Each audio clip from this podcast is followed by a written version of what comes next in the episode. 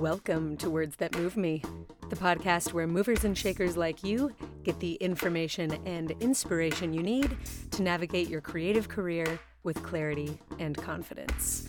I am your host, Dana Wilson, and I move people. I am all about the tools and techniques that empower tomorrow's leaders to make the work of their dreams and live a full life while doing it. So whether you're new to the game or transitioning to your next echelon of greatness, you're in the right place. Hello, hello, my friend. Welcome to Words That Move Me. I'm Dana. I am jazzed that you are here today. Oh, my friend. Get ready for a philosophical sidewinder. I have just come back from a five-day vacation slash road trip, I guess. Road trips are vacations. Um, and I thought lots of thoughts on that trip that I will now spit into this microphone. But first, let's do wins. We start every episode here with wins. I think it's important to celebrate what's going well in your world, big or small. Um, today, I am celebrating. This is a, this is a very decent-sized win. This is a substantial win. I am celebrating a hell of a, hell of a, that's one word, hell of a New York City Dance Alliance Nationals event in Phoenix. On top of that, like the cherry on top of that, choreographing a six-minute production number for ninety-one kids between age seven and ten. Do that math real quick. Yep. ninety-one little ones between seven and ten. Super shout out to Abby Tatro and Riley Higgins for the assist. Could not have done it without you both. Um, but this is this is a particularly big win for me because several years ago, when I took on this job, nay, this quest, this mission, this life event, that really is what that is. Um, that year, I lost my voice for six days. I cried, and I swore I would never do it again. It was too much for one human to take on. Um, it was tough. This year, not only did I not lose my voice or the control of my tear ducts, we finished the number in two rehearsals, not clean, but finished in two rehearsals. And then I had so much energy and enthusiasm left over, I even took it upon myself to customize ninety-one little bomber jackets, little gold bomber jackets, so freaking cute. Um, I spray painted the initials of every tiny danceling onto the back of their jackets. Don't tell anyone, but I spray painted all the J's backwards. And apparently, one little mini had the fully wrong initials. Even though Riley did some very good quality control work, it's just ninety-one. I mean, six boo-boos out of ninety-one is not that bad. I'm celebrating this number, a win. I'm celebrating the teamwork, a win. And next time I will have a different method for uh, stenciling custom initials, or we'll just have a better plan in general. Anyways, that's what I'm celebrating. Now you go. What is going well in your world? Say it out loud. Shout it if you'd like. Sing it if you're crafty. Actually, I would love to hear that. Please sing your jingles.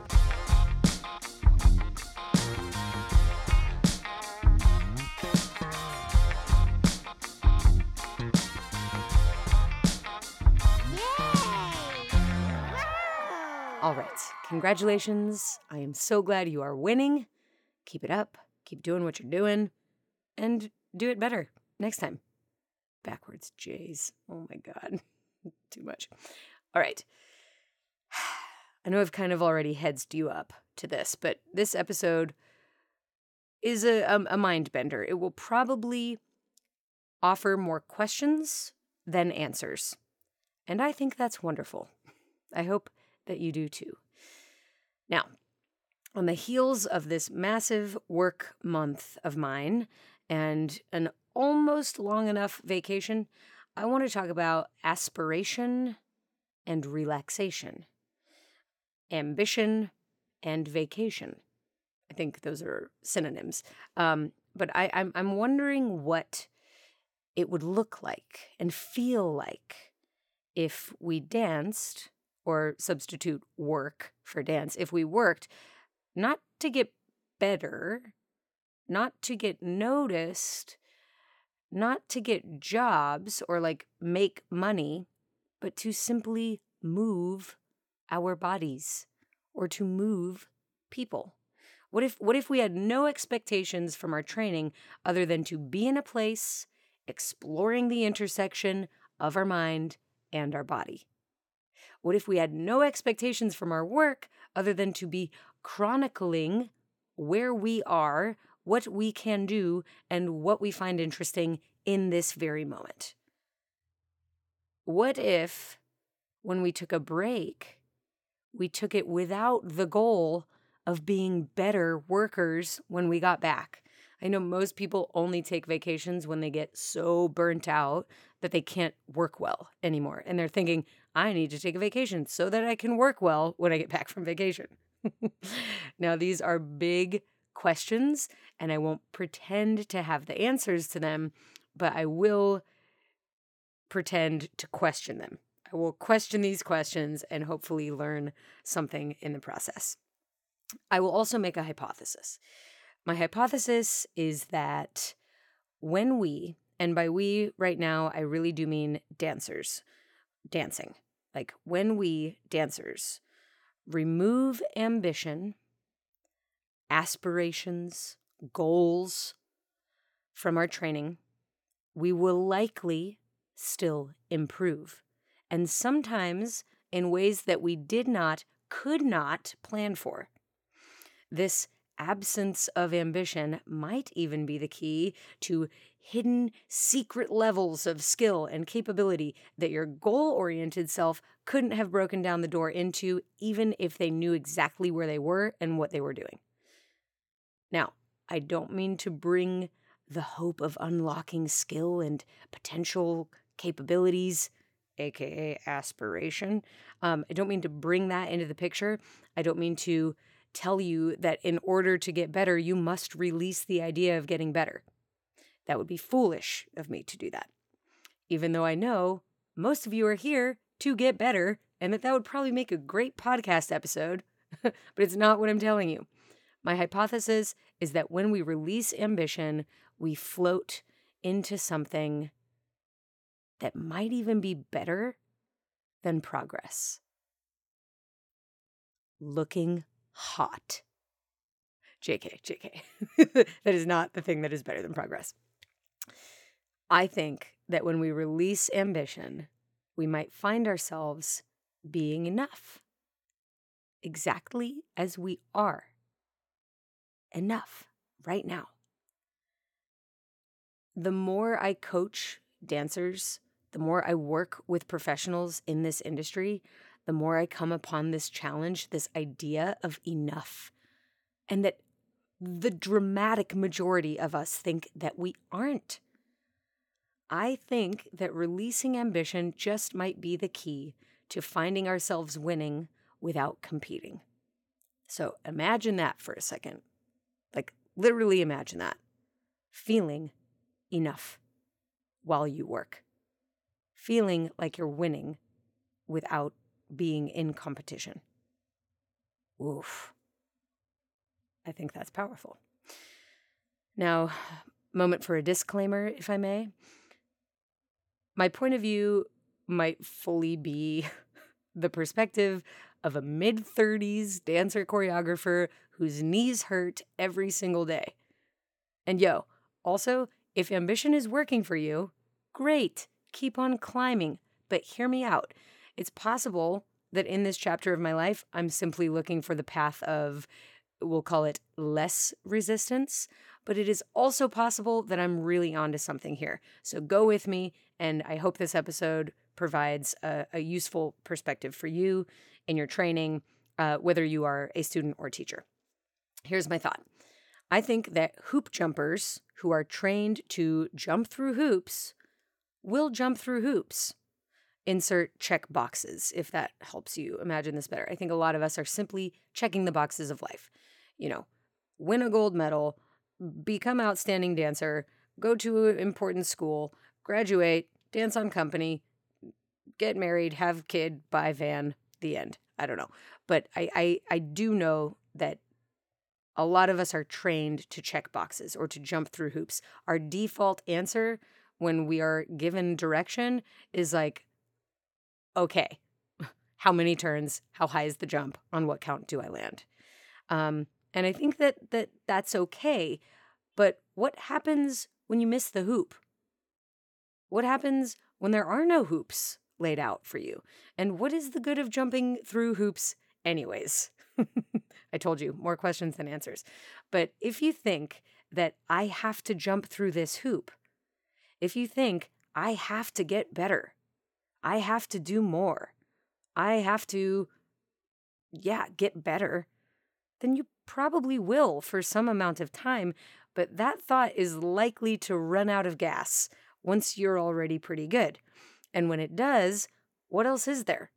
What rules do you live by when you don't have to get better? Check this out. This past week, during my advanced class at N Y C D A, I had the best class of my nationals experience. Second place was my junior ballroom, where we danced to Zero to Hero from Hercules. Oh, classic. I digress. Um, in the advanced room, the senior ballroom, I taught a throwback, something that I taught, or well, I choreographed it back in twenty fourteen. I think maybe I had taught it more recently than that, but it's an older, uh, an oldie but a goodie, we'll call it.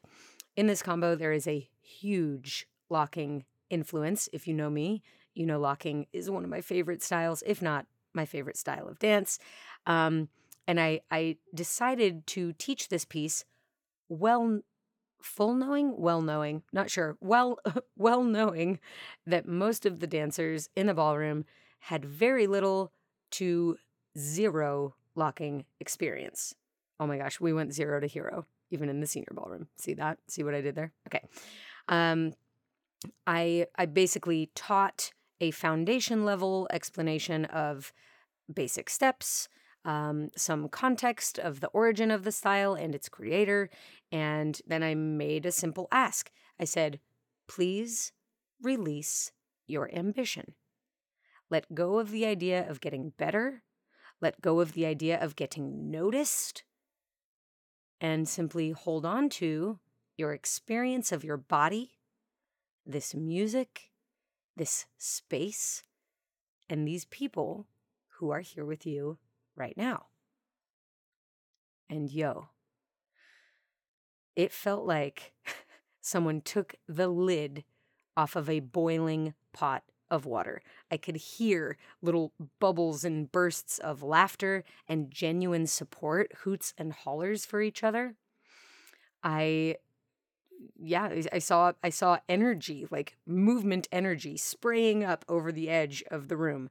And movement-wise, yes, there was also some spraying, some some little bits of out of controlness, but that was a risk I was willing to take. After all, a ballroom full of one hundred plus dancers with little to no experience in this style of dance, like we weren't about to become squeaky clean in a sixty minute class, even if ambition was in the driver's seat. So I took ambition out of the car altogether and uh, released it. And I believe that we were all rewarded for that. What I saw in the room was special. What I heard in terms of feedback from students and observers was, I mean, nobody gave me any negative feedback of the class, but it was um, unanimously positive feedback. So will that happen every time I try this approach to teaching and to learning? Maybe not, probably not. But is it an option? Yes. Is it a valid option? Hell yes. Can you remove ambition from the training experience and still improve and enjoy? Abso-freaking-lutely yes. So here's my conclusion. I believe that people who live by ambition, who who are steered by productivity and progress and goals, I believe they will likely experience great success, success for lack of a better word. Um, but they will also experience great loss, great heartbreak, great disappointment, great rejection, all the things. They will experience a fifty-fifty, you know, realm of life because they are human. Some of it will be great, some of it will be terrible. People who live without any ambition or aspiration of any sort will also experience life fifty-fifty. I imagine there's great freedom in that way of living.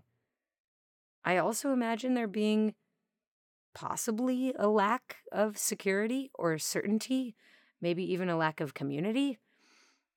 So wouldn't it be great if you knew how to do both? If you knew that that lack of ambition was an option and a useful one, a valid one.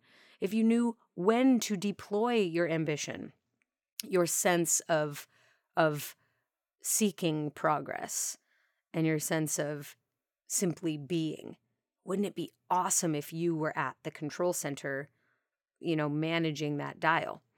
Um, I, I think it's worth being able to turn ambition on and off. Now, on the subject of vacation and relaxation, I I know many people that return from vacations more exhausted, more stressed than they were when they left.